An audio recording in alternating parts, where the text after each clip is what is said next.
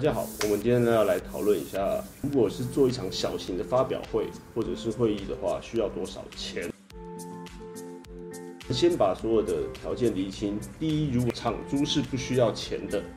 我们最先会联想到的是场内的一些制作物，包含最常见的背板、手举牌、说明牌、铁脚架、麦牌、A 型展架、易拉展等等。假设今天活动就只有这么简单，那大概两三万就可以搞定了。当然要看现场的尺寸，不能说做这么大，但是呃还是两三万嘛，没有。但是如果做很小，那当然就费用就会再低一点一点，这看每一家报价的不一样。那接下来我们就讲一些比较难在这一集里面定义给大家的，譬如说现场是否需要做软硬体，软硬体有包含灯光、音响，室内室外也有差。灯光就是室外的时候呢，可能会在你的主讲者需要有一个光线，让它看起来像主讲者。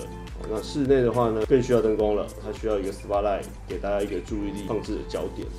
那再来就是音响喽，音响就会有 PA 大哥哦，他上下台会播音乐，也会随行附一个活动公司的人在旁边做控场，以掌控整个流程。再来就会有活动道具，比如说会有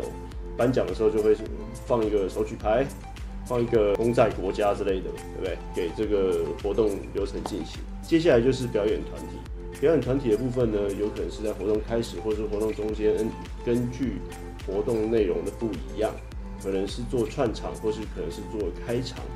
这部分就要看每个发表会或是会议的活动需求不太一样。最常见的就是会打鼓，好，会有人唱唱歌，或是会有人跳舞变魔术，这可能可能应用在尾牙。或者是新品发表会等等不一样，要看产品的特色跟他们做的表演拿去做连接，让来的人会更有记忆点。那再来呢，我们就要谈到了活动公司的主要的获利来源。第一个就是规划，他可能帮你写 round down，他可能会告诉你什么时候要做什么事情，他会帮你抓 time table。他会控制整个专案的进行。再下来就我们到现场，现场就会有执行能力。执行能力分两部分，第一个部分就是活动公司本身的执行能力，包含报道处、接待处、现场场控人员、机动的人员、Q 跟让你上场的人员，看你场地大小跟难易度。再来就是外部的人员，就会有所谓的 PG、SG。尾牙最常见的就是会有漂亮的 SG 或者是 PG，帮大家炒热气氛。或者是颁奖小姐、礼仪小姐，这也是说算我们的服务内容之一。再来呢，有可能是比较末端的，是像陈列道具，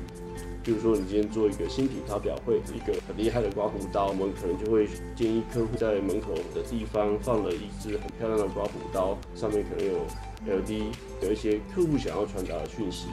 那这时候这个陈列道具它可能就会是 FRP，可能是木座，可能会是输出。等等不一样的材质来决定这个东西该怎么呈现，这也是活动公司的工作之一。以上大概是这样。那你会说啊，那我是不是就讲跟没讲一样？其实因为做一个活动，它所要控制的预算跟它的整个条件规模，其实是看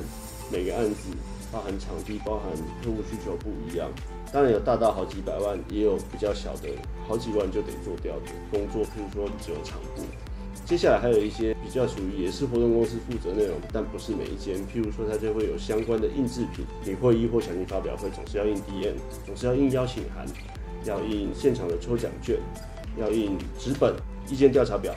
给各位活动现场人员做执行。第二个，它可能会需要一些礼赠品，不管是网红 KOL，他们来现场，我们是会送一些跟我们这次主题有相关的赠品。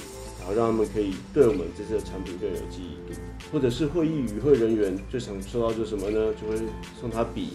送他 USB，可能是与会的资料让他带走，或者是这次我们会议的主题等等等，这也是赠品的常见的使用方式。如果你还有想更多想要知道的话，请在下方留言告诉我们。